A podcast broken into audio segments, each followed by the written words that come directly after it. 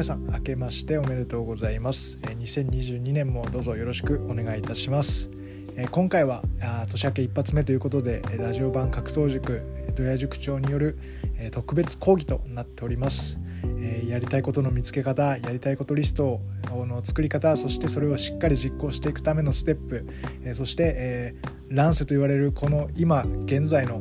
えー生き方どうやって生きていくか何を指標にして生きていけばいいのかっていうことを熱く語っていただきました。ぜひ最後まで楽しんで、えー2022年を充実させる年の、えー一つの糧としていただければ幸いです、えーどうぞよろしくお願いします。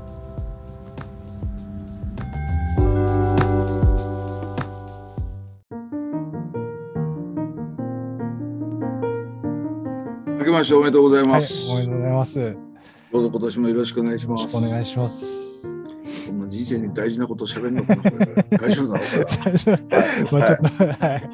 今日は、どうではい。どうですか新年明けてみて。そうですね。やっぱ2022年何かやる、はい。これやるぞみたいな、はいはい。なんかあるんですか？これやるそうですね。こあの今年はあの読書の時間をちょっと増やしたいというかも去年は全然なかったんですか？ういや去年もあの人生で過去最高に読書した年だったんですけども。何冊ぐらい一年間であの。そうですね。あの自分の中では結構いった方でろ60冊ぐらい読めたああ結構結構いったじゃないっていですか。うところで、はい、今年はちょっと、え、はい。最初ですけどあの あの最初の話が長くなっちゃうけどあ大丈夫です。ええベスト3ってなんかあベスト3うんはい。今年去年読んだ本の中の そう、はいベスト3なんかなんかあります？パッと。そうですね。ベストもう急に3無無理に振ってるから今。いや大丈夫です大丈夫です。焦焦ってるのがよく伝わってきますけど、はい、そうですね、ベスト3は、えっ、と、まず、あの、ちょっとミステリー小説じゃないんですけど、ほうほう。アマテラスの、ほなんちょっとタイトルがちょっとアマテラスの暗号でしたっけね、確か。うアマテラスの暗号。っていうあのほ伊勢神宮のにまつわる話で、そこほから、あまあ、あの、ちょっとあの、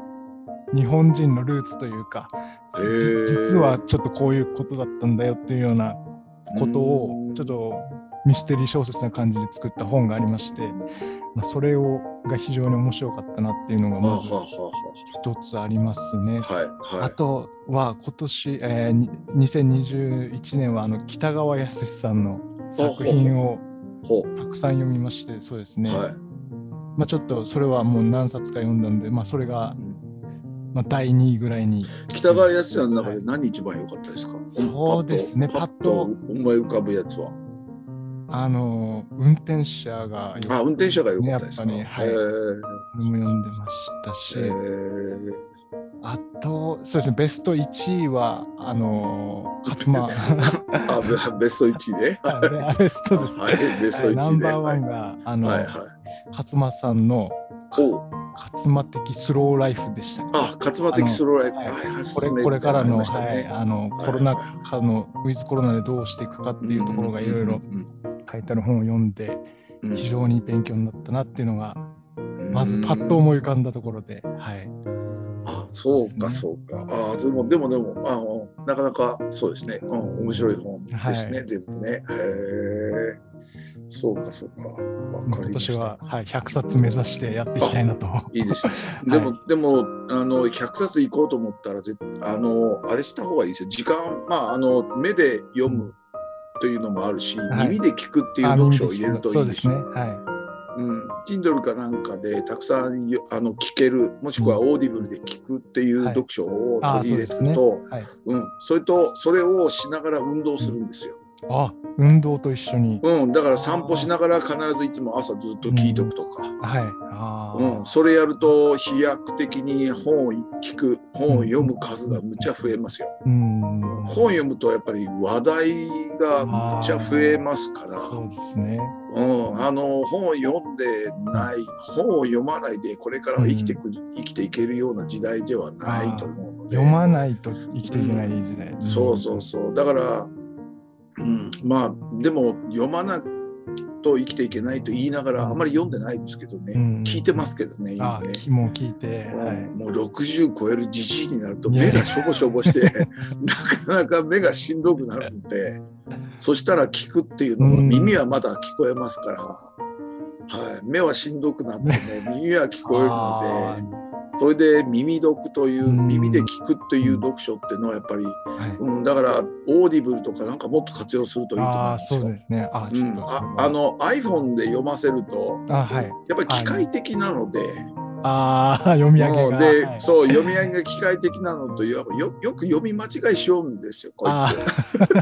つ こいつ言っちゃってるけどそう彼は彼か彼女が分かんないけど、よく読み間違いするのでそうそういちいちな何言ってんだろうって言って一回見たりとかで、うん、そんなのもあったりするけどでもでもやっぱりたくさん聞くと、うん、画面に出たやつを全部読んでくれるのはすごい便利な機能ですよね。うん。うんこれはねやっぱおすすめですよあね。やっぱりーそうですね。はいはい、そう思いますね。で、あと、うん、あの目疲れないのは、やっぱり Kindle のあの専用のリーダーですよね。ああのあ。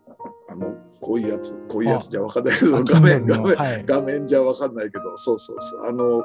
あの専用のリーダーだと、光が反射しない、目にすごい優しいんですね、これ。軽くて。はい。あ、はい今、ドヤ塾長がその持ってらっしゃるのは、はいオオアシスってやつですか？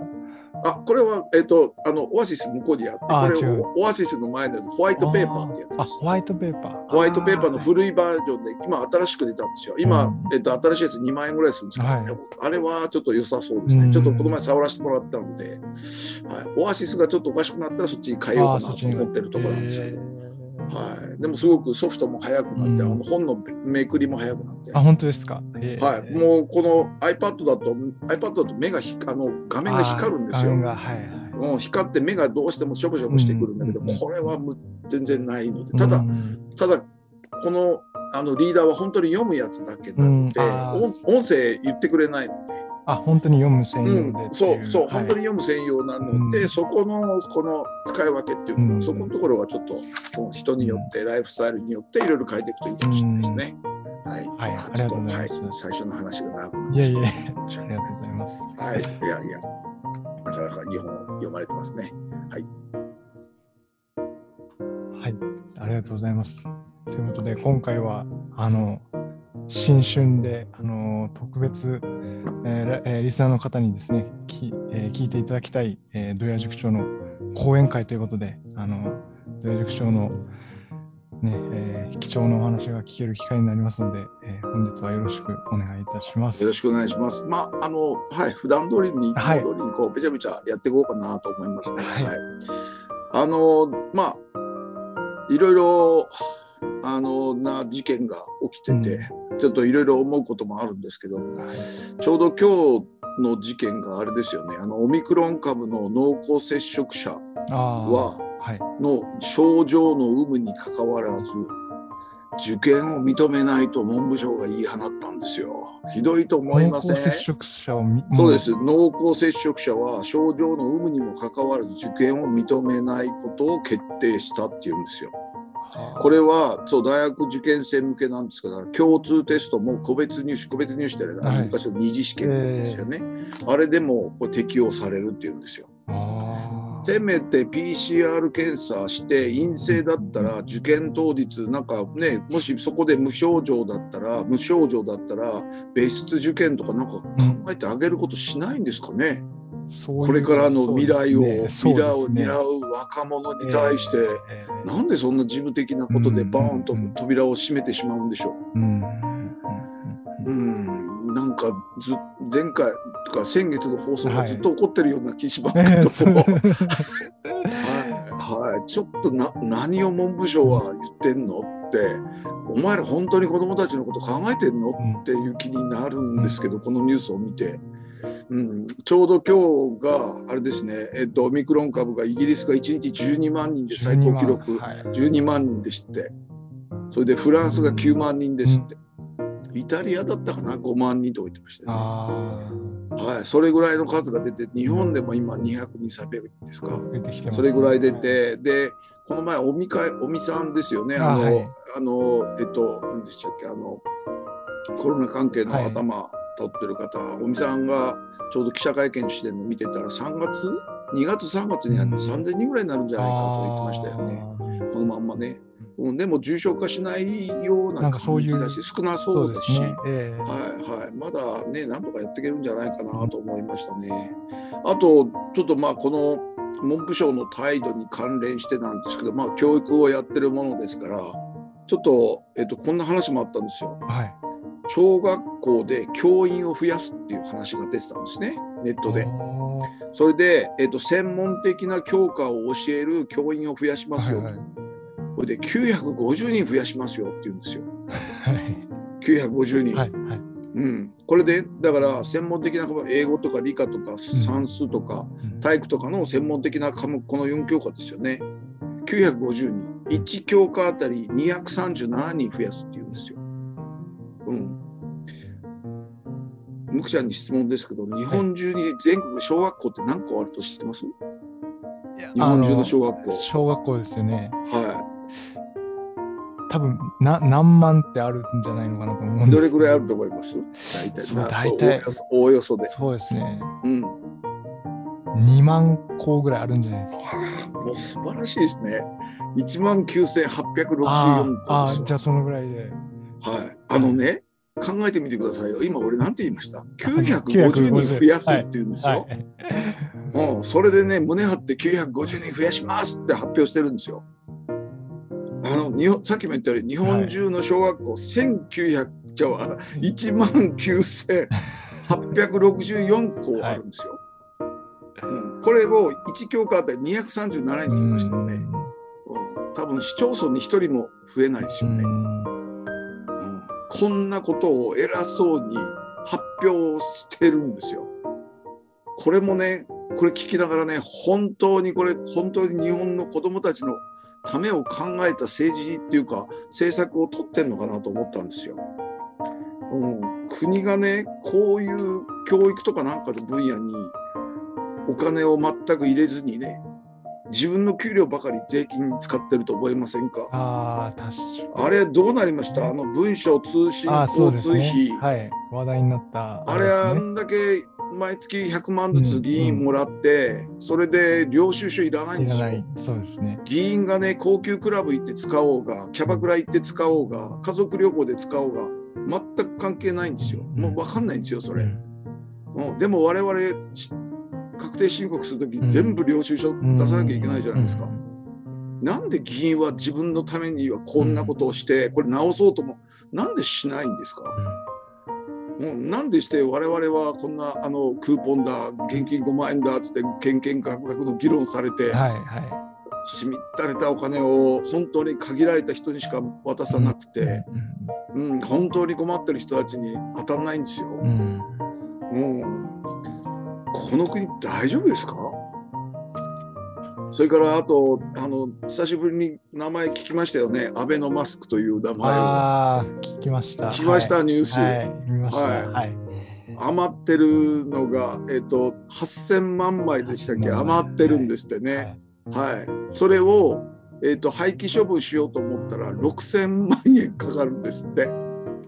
はい、で1月の中旬までにですか、うん、欲しい人は声を上げるとくれるそうですあれだけ今まで1人1枚って言ったのが今度あのくださいっていう時には個人は1人100枚単位で申し込んでくださいと。はい、でもしそれでいらないって言って余ったら全部廃棄処分するそうですから。はい、いやこの8,000万枚処分しようと思ったら6,000万円かかるんですって。はいね、でこの2020年の8月から2021年3月までこのあのマスクのこの保管費用でおよそ6億円かかってるんですよ。保管で保管で。はい、でそれが3月までですから今もうねもう1月っていうことだからそしたらまだあれからまだ8ヶ月分ぐらいまたこれに上乗せされてるんですよ。うん、このお金かかってるわけですわ。なんでこんなところにお金かけてうん、なんでみんなにこんなに渡ってみんな苦しい思いしなきゃいけないんですかね。うん、あのあともう一個何これと思ったのがマイナンバーっっていうやつですよね。あマイナンバーはいはいマイナンバーって取られてます？は、はい。あの、あ、取ってるんですね。はいああ、そうですか。はい。あれを今までこう作って、今までこう管理するのに、今までいくらかかったかはしご存知ですか？マイナンバー制度を広げるい。や、でも、相当費用はかかったっていう話は。今ね、国民の約40%ぐらいなんか取ったらしいんですよ。で、今ないくらなんか取ったら2万円だか、なんあ、かなんかポイントがくれるとかはいありますね。はいポイントを渡さないとみんな欲しくないぐらいのもんなんですよね、きっとね。うんそれでもみんなが欲しがらないんですよね。うんであのさっきの値段に戻りますけどマイナンバーを導入するのに今までに8800億円かかってる。8800億円。は一兆過去て過去過去9年で1兆円のそういうすごいもんなんですよ。はい、そもそも便利で使いやすいカードならみんなすぐに使い倒しますよね。うん、ペイペイなんか見てください。どんだけ便利か使ってるか。はい。利便性が悪く必要性を感じない。生体認証さえできない脆弱なシステムが 8800億円かかってるんですよ。うん普及しないっすよね。うんこれこのままいったら絶対このマイナンバー途中で潰れてうんあまた一から作り直さなきゃいけないですよ。はい。ね多分これで1兆円かかるんですよね。これ誰が責任取るんですかね。うん誰も取らないですよね。うん、そう。こんな中を生きていくこの国やばくないですか？うん、そう。これは本当にやばいんじゃないかなと思いますよね。あと、やっぱり一番、やっぱりこれからますます心配しなきゃいけないのは、うん、先週ニュース、一番大きなニュース、はい。自分にとっては一番大きなニュースだったんですけど、はいみくちゃんなんか大きなニュースありませんでしたか？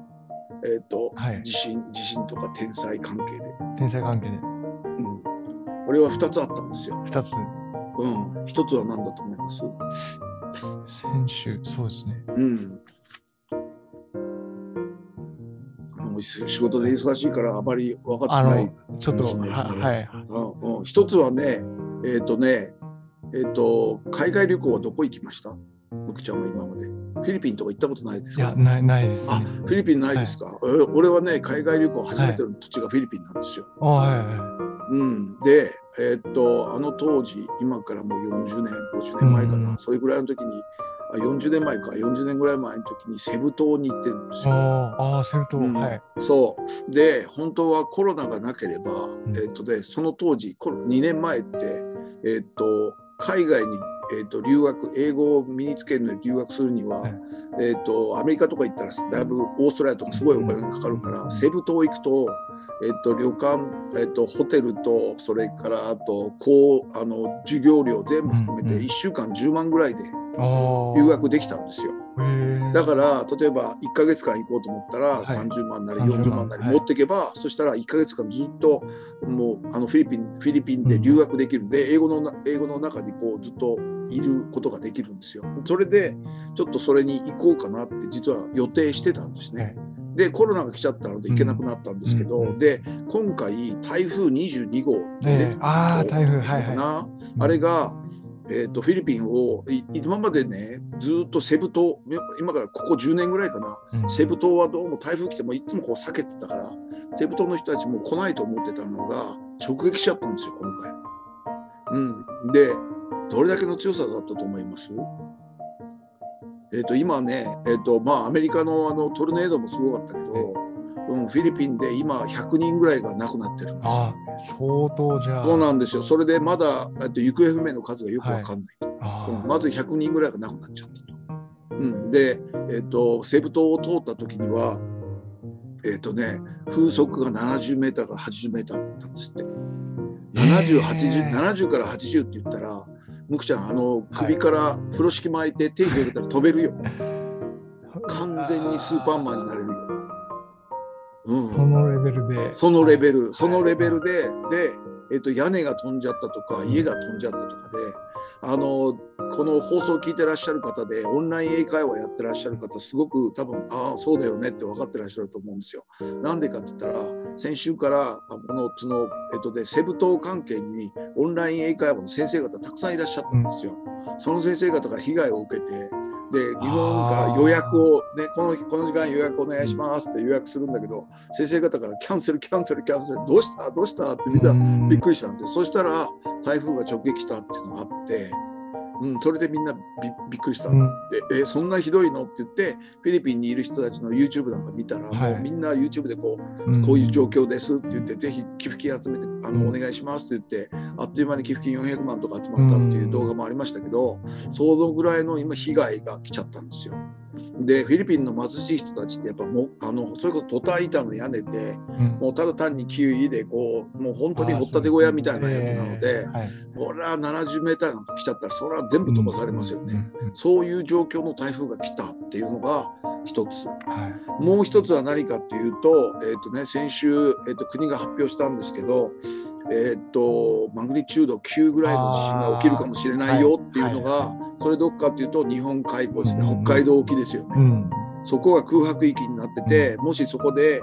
えーとえーと、マグニチュード8から9の地震が起きると、津波が20メーターから30メーターぐらいの津波が押し寄せると。ので死者が大体20万人ぐらいになるんじゃないかと。いうのが発表されてだから北海道沖それから東京直下地震それから東海東南海地震、それから富士山噴火。5つ目は日本沈没かな、うん、テレビでは日本沈没してしまったみたいですけどそうですね、ちょっとうちテレビないのでちょっとあのダイジェストしかよく分かってないんですけど そうそれがありますし、うん、だからそその地震がやっぱりこれから先来ると思うんですよ。うん、今うちの塾生たちみんな18歳とか、まあ、大学生、はい、先生大学生までの中高の子供たちにはみんなおめでとう富士山噴火見れるぞっていう話をしてるんですけど、うん、あと5年から10年以内には、まあえっと、その最大の地震と言われるその東海東南海地震ですね、南海トラフ地震とかいろいろ言い方はありますけど、その地震が大体2035年プラスマイナス5年って言ってらっしゃるんですね。京都大学の鎌田先生がそうやっておっしゃってて。ということはあと8年もしくは10年以内10年ぐらいかな10年から15年の間にはその大きな地震が来るんですよ。それが来ちゃうと、えっと、東日本大震災の10倍の被害なんですよ。10倍、あれの 10, 10倍なんですよ。死ぬあの死者も32万人って予想してるんですよ。うん、だから本当にこれが来ちゃったら日本ってこのガタガタのっていうかこのガラパゴスみたいな状況になってる中で、もう国力を災害復興にかけなきゃいけなくなるんですよね。被害額が約300兆円って言ってるんですよ。300兆円。うん、えーと、今年の、えーと、予算が大体100兆円ですから、はいはい、3年分なんですよね。うん、3年分かけてその、えーと被害をから復興するためにお金を使わなきゃいけないって言ってるぐらいのものがあと20年から30年以内には20年以内あと十何年十数年ですよね20年以内にはやっぱ来るって言われてるんですよ。それを考えたた時にさあみんなこの先どうやって生きていくのっていう話ですよね。そこを、うん、考えていかないと、うん、やっぱり困るんちゃうのと思うし、はい、このそれからあとさっきの、まあ、台風もそうですけど、うん、まあ、台風今年もあのそんなにありがたいことにあんまり大きな、ね、大きな被害はなかったけども、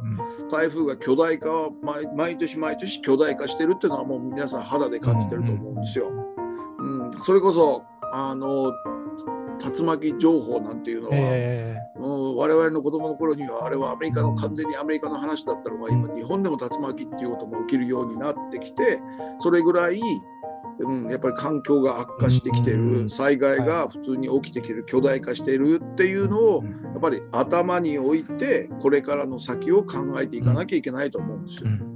で今ちょうど中学生とかなんかに中学生高校生に話してるのは将来はもうこの国はまあ多分自分で自浄能力がないので多分このまま変わんなくてで日本ってどんどんどんどん没落していってしまうんじゃないかと。でちなみに今世界で一番人口の多い国ってどっか知ってますか？えっとインドでしたっけ？どれぐらいの人いると思います？13億人ぐらいいらっしゃる、うん、それインド2番目ですね。はい、あ2番目ですか。一応まあ多分そこまでいくと多分ねインドとか、うん、中国とか、末端まではよく分かってないですよね、きっとね。そうですね。あの、うん、あの国勢調査みたいなのあんまりやってないだろうから、多分適当なんだと思うんだけど、でも一応、一応、あの、一番が中国ですよね。中国で。はい14億4千万って言われてますね。はい。で、2番がインドで13億7千万。うんうん世界の人口って何人でしたっけ、世界はう今、ん、70億ぐらいでしたっけ？はい。78億と言われてますね。はい。はい78億と言われてますね。はい。うん、でで、ということは、78億人のうちのはい14億人、13億人っていうことなんですよ。うんうんということは、大体2つで35%ぐらいを占めるんですよ。そうですよね。もう100人、100人、はい世界が100人だったらとか言ってる、うん昔本ありましたよね。ありましたね。ああの中で100人だったら35人が 中国人とインド人そうなんですよね。うん、3位ってどこか知ってます？国人口の多いところ3位、ええ3位。うん、どこだと思います？そうですね。あのーアメリカとかじゃないですよね。当たりああすあごいですね。あ、そうですか。やっぱ僕ちゃん勉強してる いやいねやいや。あえっとあの一応3位はアメリカなんですよ。あー。3億人3億3千万人ぐらいですね、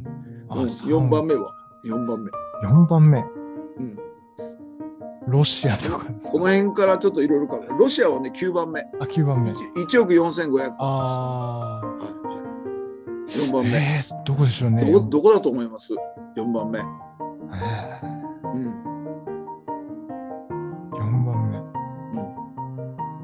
実ははいインドネシアなんですよ。えー、そうインドネシア。インドネシシアで2億7千万いるんです。ア。えー、はい、日本の倍いるんですよ。あ、そんなにいらっしゃはい、るんです2億、2億7千万です。5番目どっかわかりますか？5番目。あのね、もうここからはもう言っちゃいますわ。はい5番目ね、パキスタン。え？ー、パキスタン。パキスタン2億、2億1600万人。そんなに、そんなに？うんで、パキスタンって皆さん、インドの、あまあ、直接見たら、はいインドがあったら、インドの左側がパキスタンですからね。はい、はい。そこに2億人いるんですよ。で、6番目がブラジル。あブラジルが2億1100万人ぐらい。それで7番目がナイジェリア。あ。はい、はい。ナイジェリア、あのサッカーで、はいはいはいアフリカの、アフリカの、あのなんか頭蓋骨のこの後ろ、後頭部ぐらいのところの国ですよね。あそこにナイジェリアですよあーはいはいはい。ねあれ2億人です。ああ、2億人。うん、で、次、バングラデシえュ。バングラデシュどこかわかります？インドの、はいインドの左側が、はい。えー、とパキスタン、右側が、インドの右側がバングラデシあ、ュバングでラデシュ。はいい。だから、インドあって、パキスタンとバングラデシュ、これだけで20億人いるんです。すごくないですか？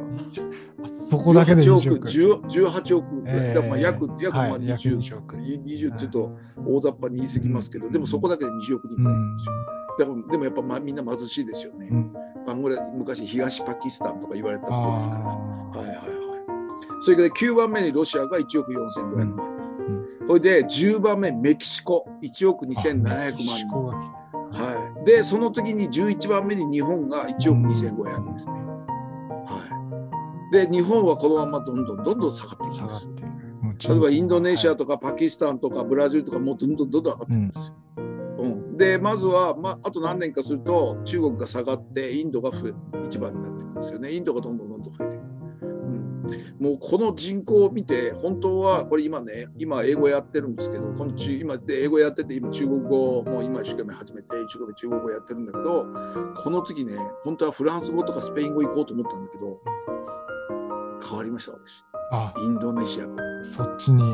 インドネシア語行こうかなと思いますよね。うんこれが今のこれ世界の人口の実態なんですよ。うん。うん、そうでで中学生とか高校生に何て言ってるかっていうと将来日本って自情能力が今のところ見てたらもうほぼないしこのままだ変わんないからそしたらどうしたらいいかっていうとそしたら個人が自分たちが自分の生活を守っていくしかない。で日本国内ってどんどんどんどんしょぼくしょぼく経済もどんどんどんどん小さくえー、と将来どうなるかって言ったら、えー、と負担金社会保険料とかそんなんだけが、消費税だけがどんどんどんどん上がっていくすごく暮らしにくい国になるので必ず、えー、とみんな将来的には2カ国以上に住むようにしろと。うん、だから日本とどっかに住むようにするようにする、それから2つ以上の仕事を持ちなさいで2つ以上の収入を得なさいと。それで、えっと、この国は住む国この国は遊ぶ国この国は投資する国とか国によって一国だけで全てのことを完結しないような生き方をしていくのがいいんじゃないか。とそれをするためには何をしなきゃいけないか。インターネットコンピューターと英語には精通しなきゃいけないよと。うん、で改めてインターネットの世界を調べてみたら、でやっぱりインターネットのどの言葉がどれぐらいのパーセンテージで使われてるのかっていう数字を再度調べてみたんですよ。そしたら2020年版のやつがありまして。はい。はい、まず1位。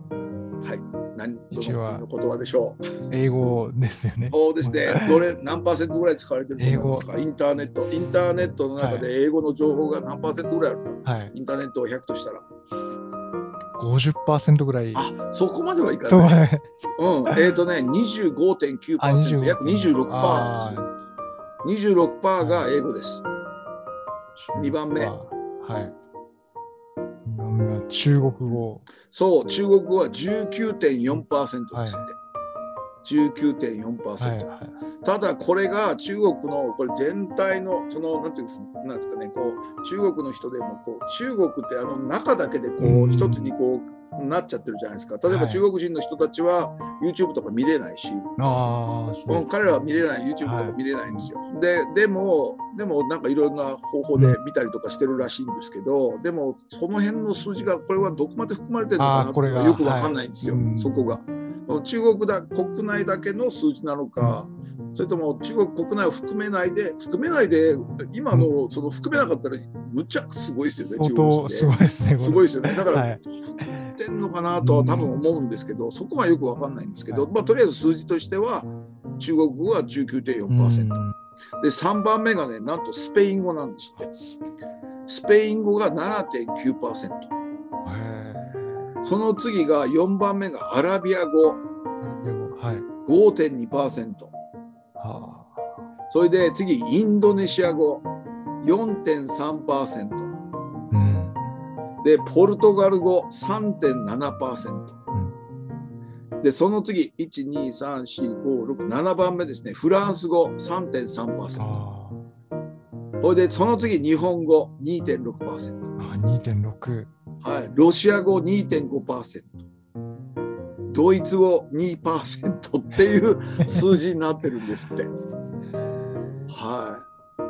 これを踏まえて、さあしたらどの言葉をやっといたらいいのか、インターネットを使って英語を使ってインターネットを使ってコンピューターを使ってさあ生きていこう。いろんな例えば2カ国以上の国に住んで2つ以上の収入を得るような何か仕事を考えてで世界のどっかでこう遊んでそこで暮らしていく。一つの国だけで完結しない生き方をしようとしたらまずは英語とコンピューターに精通しようと。そしたら言葉は英語は他の英語の次に何やんなきゃいけないか。もう当然中国語はやっぱりやっといた方がいいだろうなと、うん、アジアに住む我々としては。そしてその次ですよね、うん、インドネシア語ってやっぱりすごくないですか？やっぱ2.7億人の人たちがいて、ね、でこれからやっぱりどんどんどんどん伸びるじゃないですか。はい、もうフィリピンで平均年齢がフィリピンの人たちは平均年齢が今23歳って言ってましたし確かインドネシアも同じぐらいの年代じゃなかったかな。うん、でそのだから23歳日本は46ですけど、倍ですからね。もうすぐ日本って50歳だから50になってくると本当にもう老後のためにみんなお金使わなくなりますよね。で欲しいものは全部もう買っちゃってるから、もう買うものがなくてお金使わないから余計に経済が回らなくなってくると思うんですよ。その点やっぱりフィリピンとかインドネシアとかそういうところはもっともっとお金がどんどんどんどん必要になってこれからみんな結婚して子供を産んでさあ家建ててさあ子供の教育費だな住宅だ車だとかっていう時だからもっとお金使おうと思うんですよね。うん、だから東南アジアの国の中では俺は3つの国をちょっと注目しててうん、VIP と呼んでるんです。VIP。はいはい。1個は V だからどこだと思いますか ?V はベトナムですか？そうです。ベトナムですね。はい、ベトナムと I がインドネシア、はい、それと P がフィリピンですはいはい、この3つをちょっと目をつけてこの3つをの中で何か商売ができることをちょっと自分なりにちょっと考えていこうかなとは今思ってるところなんですよ。うん、でまあこれからの先の皆さんやっぱこのお正月ですからいろんなことをこれからねいろいろねあの計画するかなと思ったらあのいろんな人たちに話聞くとの結構立ちたいよそんなのっていう人たちが結構多くてちょっとびっくりするんですけどやっぱり自分の人生のロードマップをきちっと持って、うん、これから自分は何をすべきなのかそれかあのとことん自分と向かいや向き合ってそれを探し出してそしてやりたいことを実行していくという姿勢を持っていかないと。この先何があるか分かんないと思うんですよ。うん、国がどんどんどんどんその暮らしにくくなると大体歴史で見ると大体どうなるかっていうと戦争とかなんかになってしまいがちですよね国がだんだんね。それをあの止めながらきちっとした国づくりをしていけるのかなというちょっと疑問もこの国にはあるしでこのまんま多分利権を持った自民党がずっと続いてんで、まあ、野党もなかなか育てていかないので国が変わるということも本当に少ないかなと。うん、ほんで本当にこの国を変えようと思ったらやっぱり日頃私はいつも言ってるようにクーデターか災害が大きな災害があった時に政府が転覆して何かっていう形で、なんかこの国がそうでもしないとやっぱり根本から変えていこうということが本当にだってみんな生きながらここの毎日毎日頑張って仕事して生きていきながらこの国大丈夫かなっていう心配がすごい多いと思うんですよね。うん、もちろん他の国に比べたらもちろんね社会保障制度もちゃんと整ってるし、うん、他の国の人たちに比べればそれこそ国ガチャ国ガチャで言うと日本に生まれただけであ成功だなって思うじゃないですか。だって3食ご飯食べれて、ね、まあね、それであと家があって大体皆さんまあね例えば親親がいるとかいないとかいろいろあるだろうけど、まあ、お金持ちお金ないとかお金入れないとかいろいろな人たちいるだろうけどでもなんとかご飯を食べていけるしそれでいろんな制度がちゃんとしてるしとりあえずまあなんとかあの生きていける。うん、うん。他の国の人たち、まあ、東南アジアとかあとアフリカの国の人たちに比べたらどんだけありがたい生活してるかっていうことはよくわかると思うんだけどだけどですよね、うん、この程度なのかと思うし昔、えーと、20, 20世紀の頃に21世紀はこうなる、はい、ああなるっていうもう漫画をたくさん見たことがあって、はい、その漫画の中では本当に理想的な社会になってて全て、あの車が空を飛んでて、なんか全部いろんなことが便利でそれで川はむちゃくちゃ綺麗でなんか人間が住む理想郷なんか桃源郷みたいなそういう絵を描いていたんだけど、実際に21世紀を迎えてその中で生きていると全然違うよなっていうか、やっぱりもっと理想とかけ離れ離れすぎてないかっていうところが。あるし、うん、うん、そう。だからそういうところにちょっと不満が出てくるし、うん、でこれだけ大きくなった国が、うん、まあもちろん民主主義の国で中国とは違って人権がちゃんとある人権が保障されてる国なのでで民主主義だから何か決めようとしたら必ず話し合い話し合い話し合いそれで多数決でようやく決まってくるというそういう面倒くさい、うん、あの過程を経なきゃいけないことは分かるんだけど。でもやっぱりみんなその年齢が上がってくると今の生活を壊されたくないってやっぱ思うんでしょうねきっとね、はいはい、もうそれでやっぱり国を変え変えていこうという機運が少ないのかなと思うんですよね。もうだって今のまんまだったら皆さんだってほとんど、うん、あの普通に生きていけるから今のまんま生きていけばなんとかうん、普通に年金ももらえるし、なんとか生きていけるよって思うんだけどでも、うん、そう思ってる人たちの子供さんがあと20年30年してさあ本当に彼らがこの日本で生きていけるかっていうといやーどうだろうっていうやっぱり疑問がたくさんこう浮かんでしまうんですよね。それで子どもたちとか、まあ、うちの大人の塾生たちにはやっぱり自分がこれから何をなすべきかを明確に自分と、まあ、向き合ってで必ずあのそれを文章化するということですよね。何のためにあなたは生きているんですか？それから何のためなら死ねますか？というその答えをきちっと出すことがまずその人の生きる目的生きる意味になってくるんじゃないかなと思うんですよ。でそれができたら、あなたはどんな人生を歩みたいのか？あなたはどんな人になりたいのか？あなたはどんな生活をしたいのか？これにしっかりと答えていくということが自分の信念とか自分の軸を作るための基本になると思うんですよ。うん、これを考えて必ず文章化することですよね。文章化してうん、で自分の軸信念を作るわけですよ。で1回作っただけじゃ人間って3秒経ったら物を忘れますから、うん、もう60超えると2秒1秒ですぐ忘れてしまうので。必ず繰り返さなきゃダメなので、毎朝それこそ iPad に入れるとか毎朝そのスマホの、えーと、ホーム画面に入れるとかして必ずこれを自分に言い聞かせて肉体化するかな肉体化っていうのはもう、えーと、何もしなくてもスッと出てくる状態ぐらいにいつもいつも頭に置いとくとそれを意識しながら生きていくとすごく濃い人生が歩むことができる基本が出来上がるんじゃないかと思うんですよ。でこの軸ができてこの信念ができた後であとやんなきゃいけないことは死ぬまでに、えー、とやりたい100のリストを作るんですね。で100個以上できたら100個以上がいるといいと思うんだけど、えー、と死ぬまでにこれは絶対にやりたいなと。これをやらずに死ねないなということを全部書き上げる、それから会いたい人行きたい場所欲しいもの全てこのリストに全部書くわけですよね。で書いてそれでどうするかっていうとその、えーと、リスト100なら100あったリストを今後目先のこの3年以内約1000日間の中で全部やってしまう。あ3年3年、うん、なんでかっていうと3年以上先よく分かんないからどうなるか。うん、この先が見えないしそれこそだって10年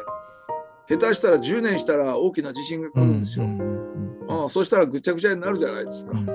うん、あの全然その被害を受けないようなところにいても日本にいる限りはすごい被害を受けると思うんですよ。うん、だからそしたらそれそうなっちゃったらやっぱ自分のやりたいことができなくて自分の生活再建っていうことになっちゃうのでそれからあと自分があの、えっと、同じ日本人が困ってるさすがに見捨ててはおけませんよね。誰か友達が困ってる。これは見捨てておけないと思うのでそれは自分の生活だけじゃなくてやっぱり手伝いに行ったりとかいろいろしなきゃいけなくてそういう時間も使わざるを得ないのでそしたらやっぱ自分のやりたいことができなくなってしまうことが考えられるから本当に今のこの何もない状況で3年という期限をつけて1000日という期限をつけてその1000日の中で全部この100のリストをやってしまう。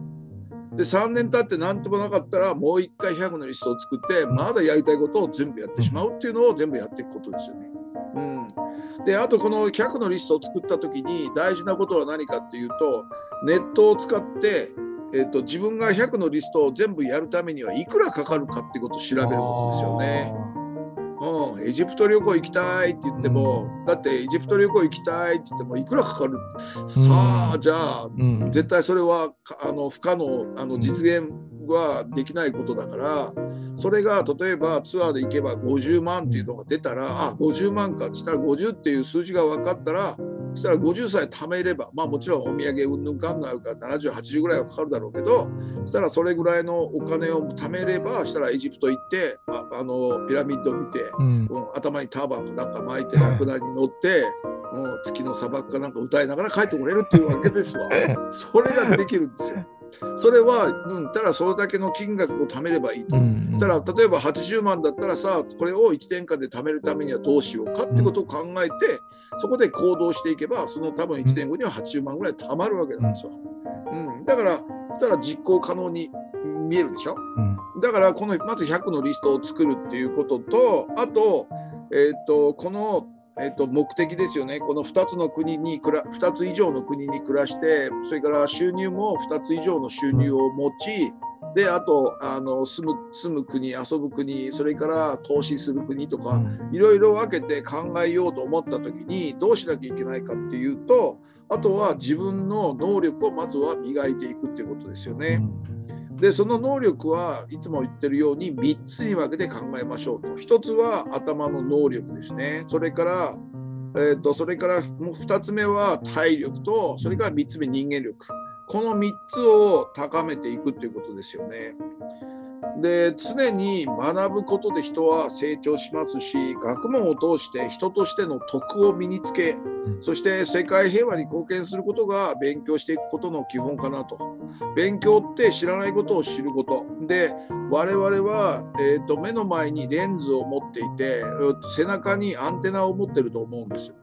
目の前のレンズっていうのはどういうことどういうレンズかっていうと目の前もそれから世の中を見るためのレンズなんですよね。それが知識がないとそれから勉強してないとぼやけてよく見えない。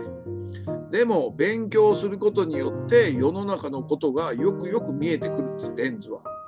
レンズの精度を上げるために勉強するんです。知らないことを知るんですね。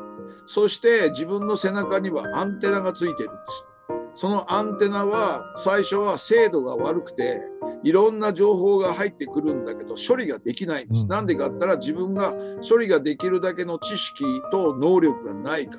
ら。だから勉強して自分のアンテナの精度を高めていくわけですよ。そしたらそれを高めることができたらレンズが高む精度が良くなりアンテナの精度が良くなるとそしたら自分が世の中を見て見てよく見えるわけですわ。そしたらこれからこの世の中はこういうふうに変わっていくなっていうことも分かるしあそう考えても本当に自分の意見が正しいのかなって言った時にアンテナから入ってくる情報を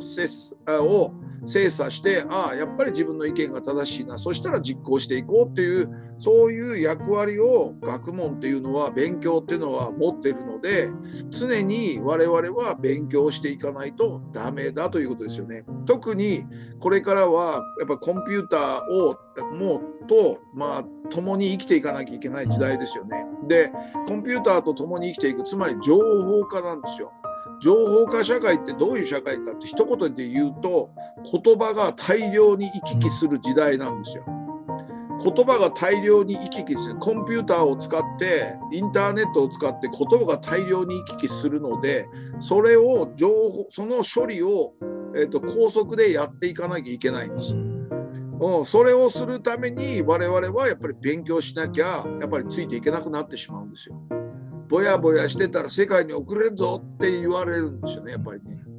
そうするためにも学ばなきゃいけない。そしてそれは、えーと、能力そうやって学んで能力を身につけるっていうことそれからあと人の心を学ばなきゃいけないんですよ人の心を学んで他人がどういうふうに感じるのか他人はどういうふうに思うのかそしてそれをもとに自分の人生を考え自分の生きる目的を知りそして志を作ってそれを作った作った志を実践して自分の心を磨き自らを鍛えてそして命を燃やしてこの人生を生きていくことなんです。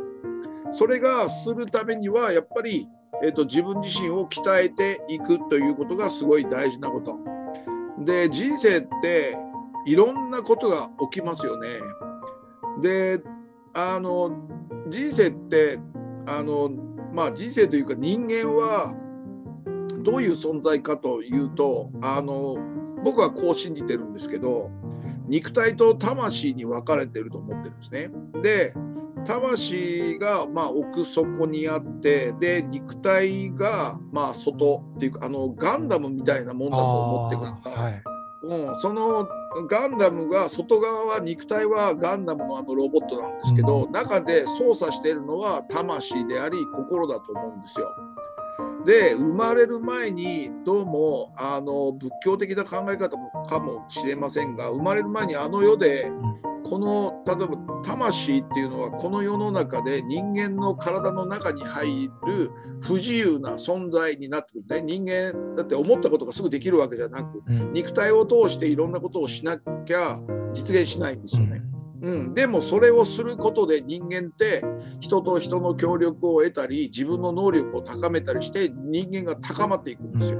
うん、それをする経験するためにえーと、魂は人間というこの肉体の中に入って何年か過ごしてそれで人それぞれ何で顔形が違うかっていうと生まれる目的が違うからだと思うんですよ。この世の中でしなきゃいけない修行があってその修行が全部違うから顔形も違い生まれも違い全部不平等まあ平等じゃなく生まれるわけですよね。でなんで平等で生まれ生まれなきゃいけないかっていったらやっぱりその魂が、えーと、成長するための一番いい環境に生まれていると思うんですよ。だからだからめあのいろんな辛いことしんどいことがないと人間って伸びないんです。うん、簡単ですよね。だって腕立て伏せ5回の人と腕立て伏せ500回の人どっちが筋肉つくかってそれは500回しんどい方がないと人間って成長しないことになってるんですよ。うん、勉強時間2分の人と勉強時間20時間の人どっちが伸びるかそんなも当然なんですしんどい方が伸びることになってるんですよ。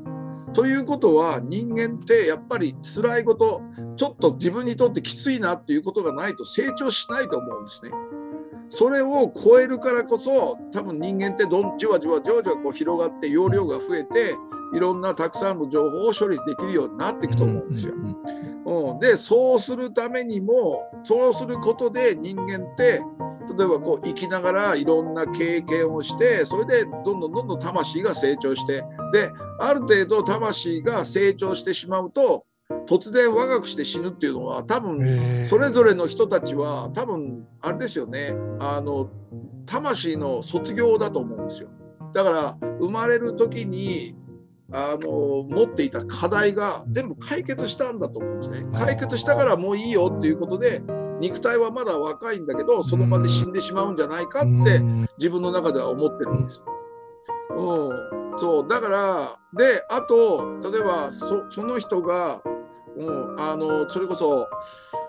あのこの前神田沙也加さん亡くなられたけど。彼女も多分舞台の中で、まあ生まれがねだってその松田聖子さんというその超お金持ちの超有名人の子供に生まれるってすごい修行だと思うんですよ。周りから子供の頃から見られもう自分が知らないうちにそのコマーシャルに出てたりとかしてある程度そのあの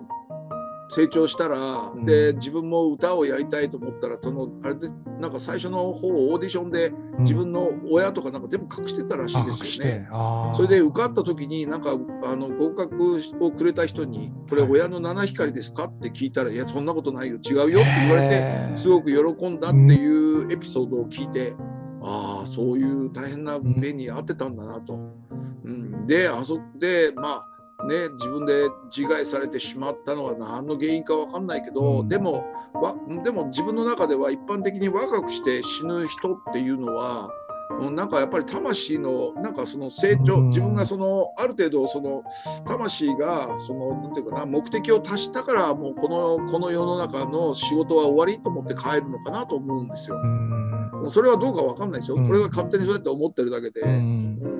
そうでも考えないと。若くして死んだ人たちのが何で死んだのかってずっと疑問に今でも思ってて、うん、でも多分魂の成長っていうことで捉えるとすごく納得ができるんですよ。うん、俺がこんだけ生きられるのも全然魂成長してないんですよね。だから、だからもっともっと時間かかるので、それでこんだけやってんのかなと思うんですよ。それか、まだまだたくさん、もっとたくさんの人にいろんな影響を与えなきゃいけないから、長生きさせてもらってるのかな。例えば、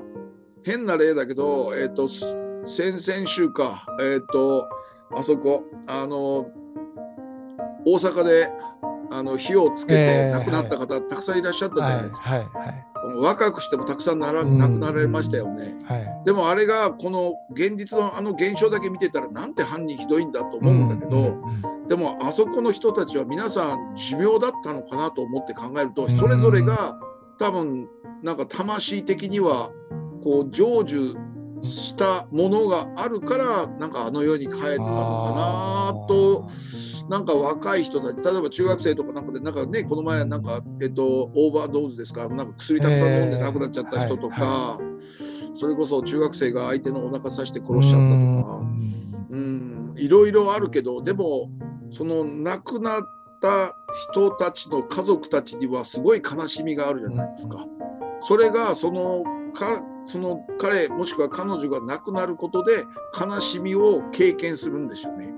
うん、だって親にとって子供が亡くなるっていうことはもうもう自分が本当は身代わりになりたいようなのなりたいのにもうなれないというもどかしさ。なんで私たちより子供が先に死ぬのっていうすごい辛い思いをするんだろうけどでもその辛い思いを経験するということで皆さんそれで多分精神的に成長されてこの世この魂の成長になっていくのかなとしかなんか納得できないんですよねああいうのね。はうん。うん、それがなんか魂的に見ると人の死っていうのはそういうもんなのかなと。でそれでそうやって考えていくとこれから我々が、えー、と生きていっていろんな目に遭うと思うんだけどその辛いことしんどいことってそれは全て自分が自分を成長させるために置いた、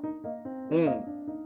なんか問題集のような気がするんですよ。あだからしんだいしんどいことが起きてもやっぱりいつも思うことはいよいよ面白くなってきたぜ。また俺を鍛えてくれるのかってーいううん。考え方ができたらどんなしんどいことも辛いことも全然辛くなくなると思うんですね。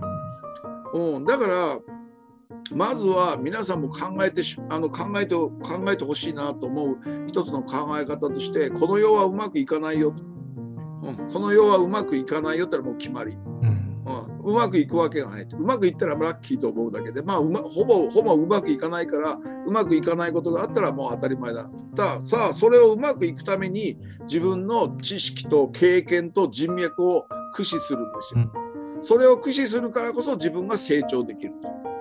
うん、でそれを一生懸命一生懸命頑張ってそれでそれをまあ乗り越えてそれでまた一つそれを乗り越えたら自分の、えー、とステージが上がったなっていうふうに思えてうん。それでまた次の今度また次のもっときついそのハードルを超えていく、うん、超えていくその経験がまた待ってるんじゃないのかなと思うんですよね。そしてある程度それを繰り返していくとどっかで「はいお疲れ」っていうことであの世に帰れるのかなというのがこの世の中のシステムなのかなって自分の中ではこう理解してるんですよ。うん、だからこそ毎日生き切らなきゃダメだし、うんうん、本当に生き切るっていうのはいつも目の,、ま、あの目の前にも書いてますけど目の前のことを全力で楽しむこと。そして目の前の人をいつも全力で笑顔にするってことですよね。これをまず自分の半径1メートルのところからコツコツコツコツ進めていくことがやっぱりこれから大事になってくるのかなっていうのが思うんですよね。うん、であとあのこれからまああれですよね。皆さん生きていく上で、まあ、さっき言ったように人生のロードマップ作るといいですよね、3年後ぐらいまでの、うん。もしくは一生自分は何のために生きるのか自分は何をするために自分の人生があるのかっていうことを明確にすることが、うん、でその中でいろいろ起きてくることは全て自分を成長させてくれると考えると毎日笑顔で生きていけるんじゃないかなと思うんです。でまああのこれからそうですねこれから生きていく上でやっといた方がいいよっていうことをまああの考えてみると,、えっといくつか挙げてみるとですねまず、まあ、一つは、まあ、さっきね福ちゃんも言ってたけど、はい本を読みましょうと。うん、本を読んでくださいねと思いますよね。本の読み方に関しては、まあね、最初の方でいろいろ喋りましたけど、まあ、あの、うん電子書籍でも何でもいいんですけど、あの、本、あの、自分の生活費の中で本題は基本的にその制限をつけないっていうふうにして、うん、行くと行けるように自分が稼ぐってことですよね。うん、本題だけは好きな本はこれ欲しいと思ったらすぐピッと買ってしまってだってたった2,000円ぐらいの値段でその人が今まで何十年こう頑張ってこう研究してきたことをやってきたことが全部その2,000円で大体1冊買えるんですよね。ということは2,000円でその相手の何十年分の知識を買えると思ったらむちゃくちゃ安い値段だと思うんですよ。うん、でそれをまあ活字で読むか音声で聞くかはまあ人それぞれですけど本ってやっぱりそれ自分が本を読まなかったら好き嫌いの感情しか起こんないんだけどでもあこういう考え方もあるんだなあこういう人生もあるんだなといういろんな見本とか、うん、あの違うアイデアを教えてくれるのが本だと思うので、うん、ぜひともあのやっぱり本をたくさん読むということを来年っていうんじゃないな今年か。今年はぜひぜひあの目標の一つの中には入れてほしいし、えーと、1日の1%は15分なので、うん、最低でも15分は毎日読書をするという癖をつけることですよね。であとまあ、最初にも言ったけどあと運動をしてる例えば散歩とかなんかをする時に散歩をする時にその音声でずっと本の朗読、うん、オーディブルとかなそれとかあの iPhone のあのえーと、読み上げ機能を使って、で何かをずっと聞いてるっていうのがすごい大事ですよね。それとあと発信力をつけるってことですよね。ブログとかあとまあ YouTube もそうだし TikTok もそうだしあとスタンド FM とかのラジオとかあとね iPod パッドあ違う違う違うポッドキャストか、ポッドキャストとか、はい、いろいろありますからそういうのを使ってなんか自分の思いを必ず発信していくってことが大事かなと思うんですよね。それからあと,、えーと、コロナが明けたらぜひ皆さん海外に行きましょう。海外,、はい、海外行って日本とその国の違いを見て、うん、でで日本がどうだこうだやっぱり外から日本を見るということをたくさんしておくとやっぱり日本のこれから先それからもしくは自分のこれからの人生でああ自分はやっぱりここで生きていこうというのがいろいろ決まってくると思うんですよ。それをまあ、決めるためにもいろいろな場所を見ていろんな場所でどんな人たちが生活しているのかをたくさん見ておくと、うん、あのあのいろいろやっぱり役立つんじゃないかなと思うのでまずはやっぱり海外に行くっていうことですね。それからあとね3つ目はね孤独と仲良しになりましょうと。孤独と、うん、一人でいて孤独の時間ってすごい大事だと思うんですよ。もちろん、えーと、孤独の時間に何をする？一人で寂しいねとかいろいろ思うかもしれないけど孤独というかあと一人でいろいろできるようにした方がいいんじゃないかなと。もちろんあの掃除洗濯炊事全部一人でできるっていうこともあるしあとそれから一人で自分で、えーと、学ぶっていうのはみんなと学ぶっていうのはなかなか難しいので一人で自分が好きな勉強をする時間って俺は一番贅沢な時間なんじゃないかなと思うんですよ。毎日今実は自分で毎日朝7時から朝7時から大人の授業がない時には必ず放送大学の授業を聞いてるんですね。あの1時間の授業がすごい自分の中ではむちゃくちゃ面白い授業で楽しい授業時間を作られててすごく自分が成長を感じられる時間なので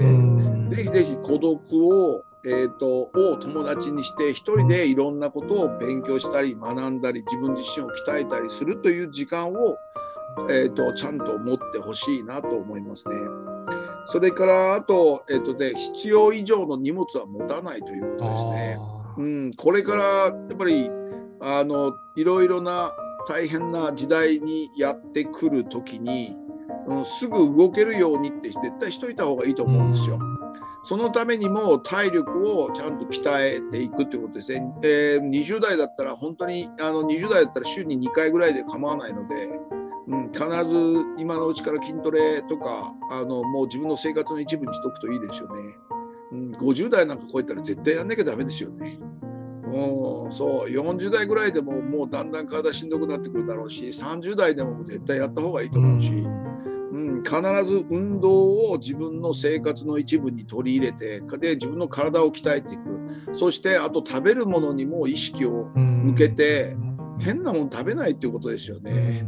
うん、例えばたくさんアトピーの人片頭痛をお持ちの人なんかいろいろな人たちはいるけど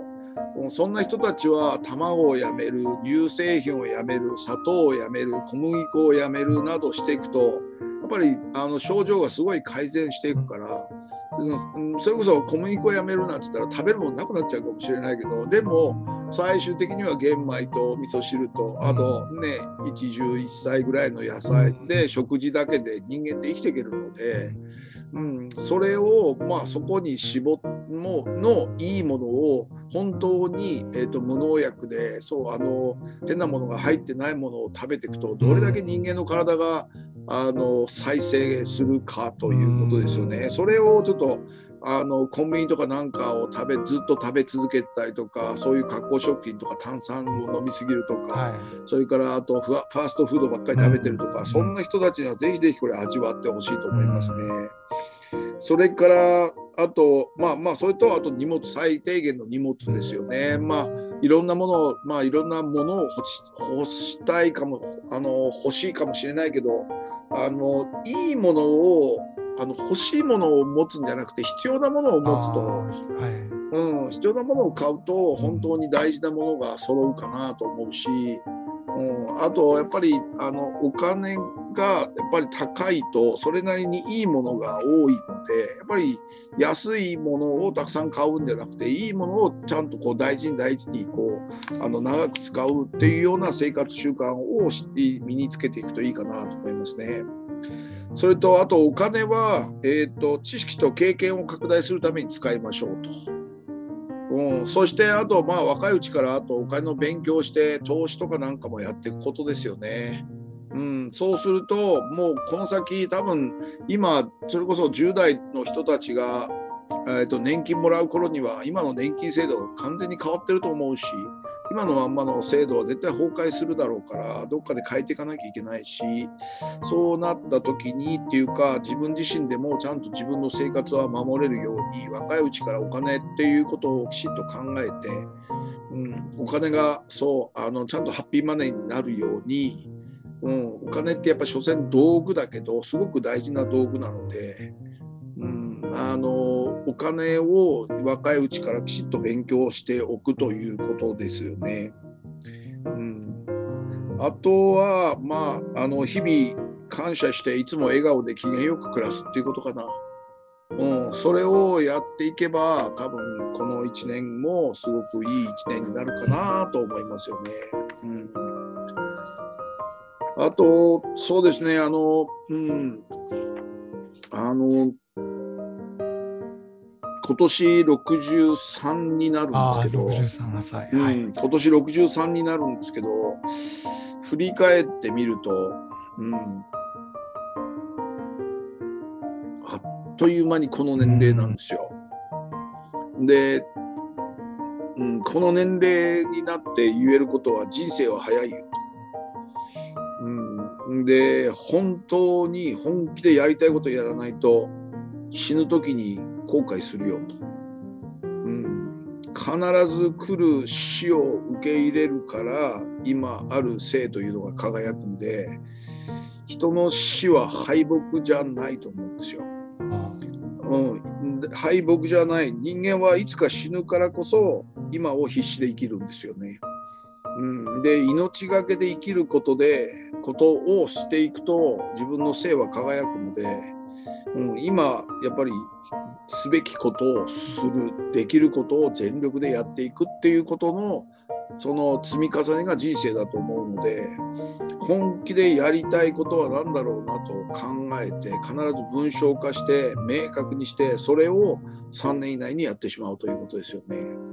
うん、で時間ってこう毎日毎日あっという間に流れるじゃないですか。はい、うん、過去と現在と未来この3つで考えると過去と未来っていうのは想像の世界でしかないんですよ。過去は思い出だし未来は想像だし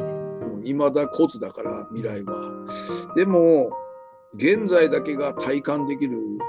時なんですよね。でこの体感できる時をいかに積み重ねるかで未来の風景って変わってくるので、うん、だから今この瞬間をすごく大事にしっかりと生きていくっていうことがとても大事だと思うんですよ。うん、あの今日は、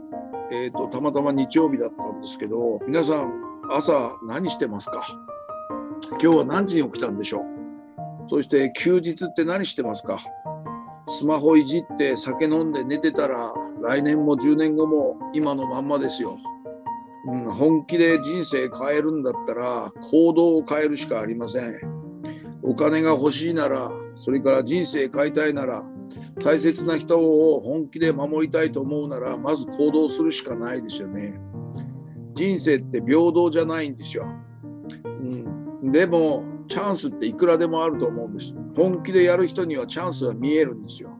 スマホ見てぐちゃぐちゃ言ってるやつには絶対見えません。うん、過去の自分がしてきた選択が今ですから、この先未来を変えようと思ったら、これからの選択を変えていくしかないんですよ。うん、凡人がやれることったら努力することしかないと思うんですよ。だらだらしてたら世界に置いていかれます。うんあの最後に、えーと、3つの言葉僕が大事にしている3つの言葉があるのでこれをちょっと最後にお伝えしてちょっと終わろうかなと思うんですが、えーと、1つ雲の向こうはいつも青空。雲の向こうはいつも青空。2つ目逆境は魂のごちそう逆境は魂のごちそうそれから3つ目いよいよ面白くなってきたぜ。ですね。この3つを、そのいいタイミングでうだうだうだうだ言っていくと、まあまあ、あの、世の中って本当に思い通りにならないことでできてるけど、でも、あの自分の行動自分のやった通りにはあの世の中って変わっていくと思うので、うん、だからこそ自分の行動のレベルをいかに上げていくかということだと思うんですよ。で自分がダメだと思ったらその通りですよ。ダメだとダメだダメですから、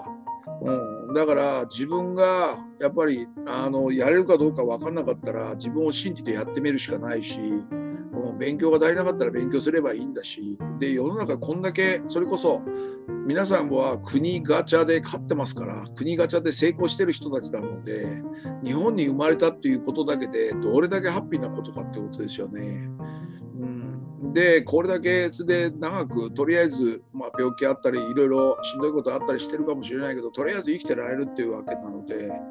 でいつ死ぬかわからないというのが神様が人間に与えた最大の功徳ですから。いつ死ぬか分かんないのでで私は自分で期限を決めようということで1000日と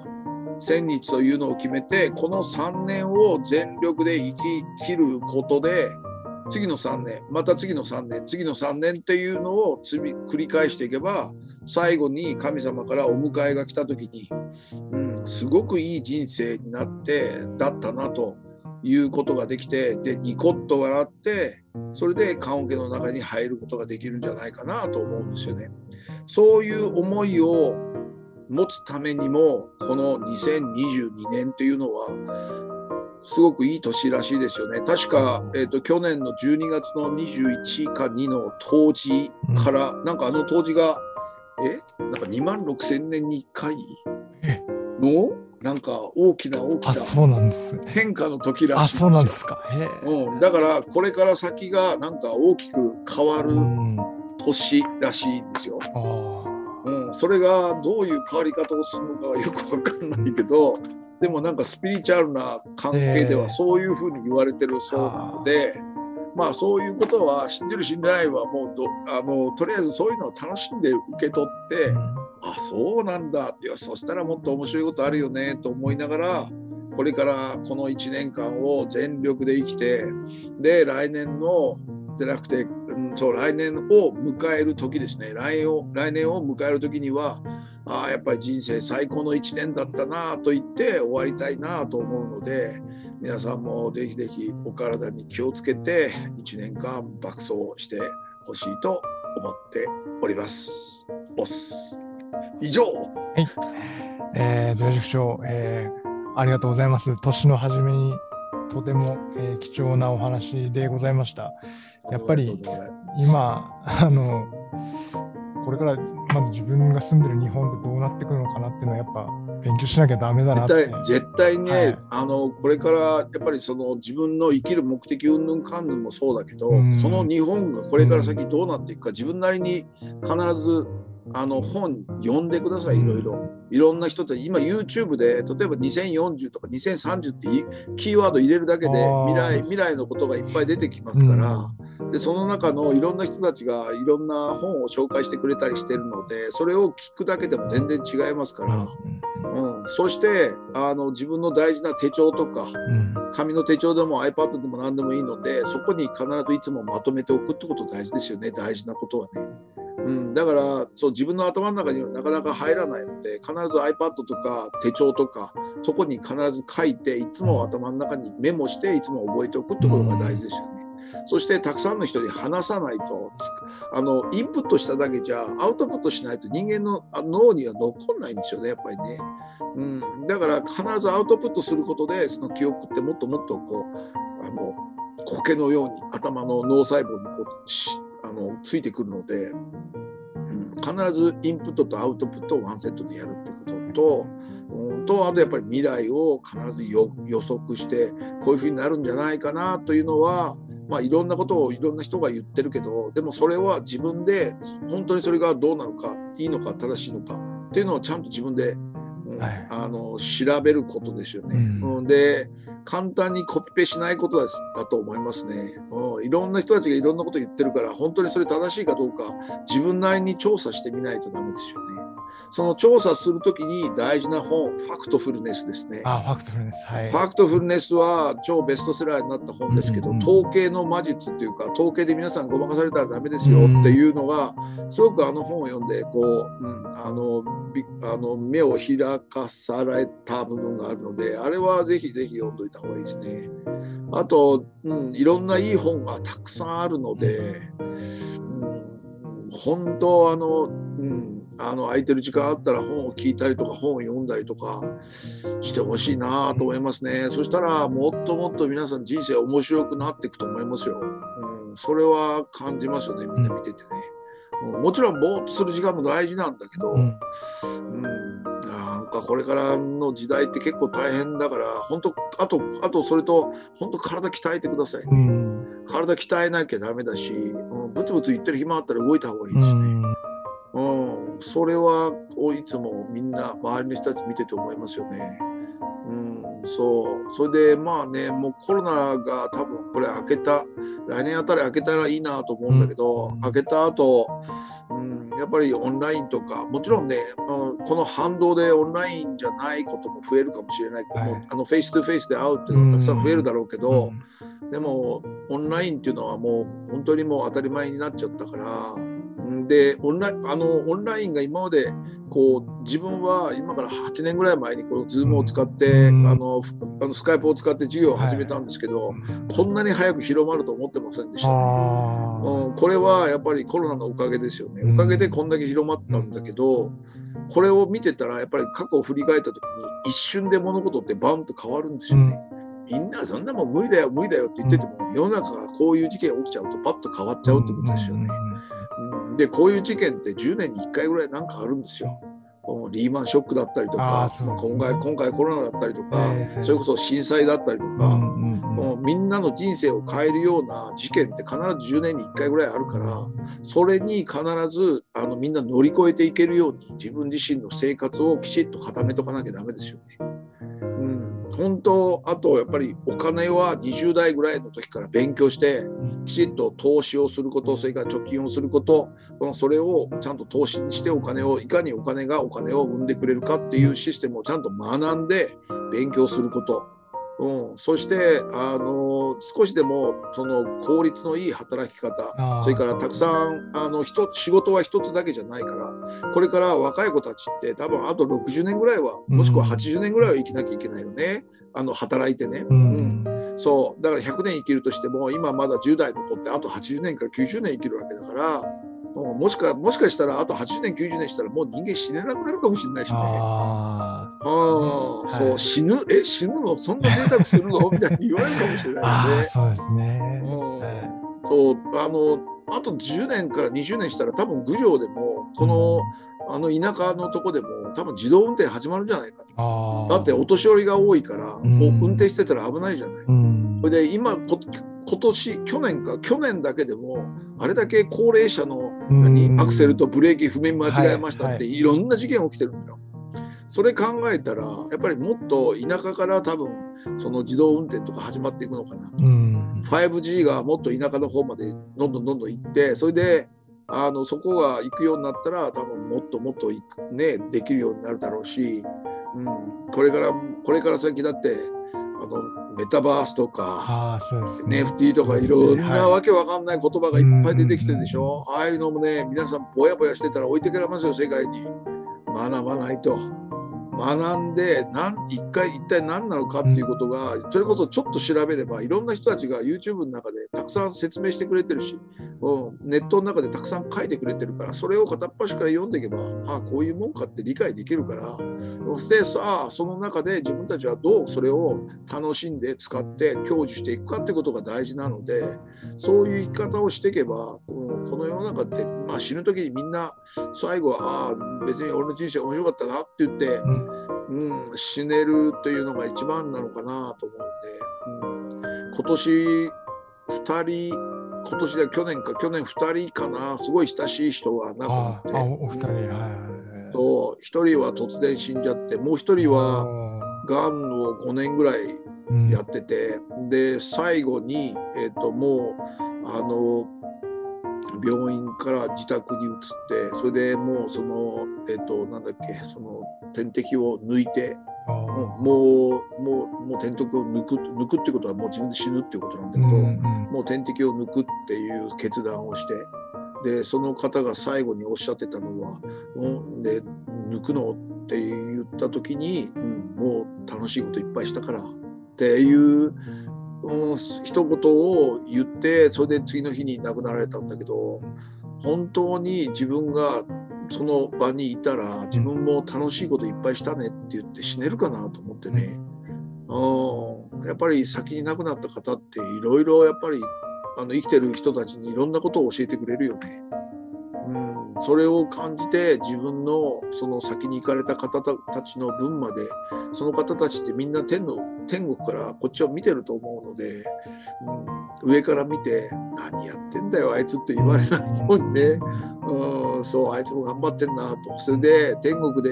行くと先に死んだ人に会えると思うので先に死んだ人たちが多分三途の川の向こうで「おいよう来たな」っつって迎えてくれると思うので、その時にいやーこのね地上ではねあなた上から見ててよく分かんなかったかもしれないけどねこんなことがあってねあんなことがあってねっていうその思い出話をいっぱいしてあげられるような人生を生きてったら絶対に面白い人生になるんじゃないかなと。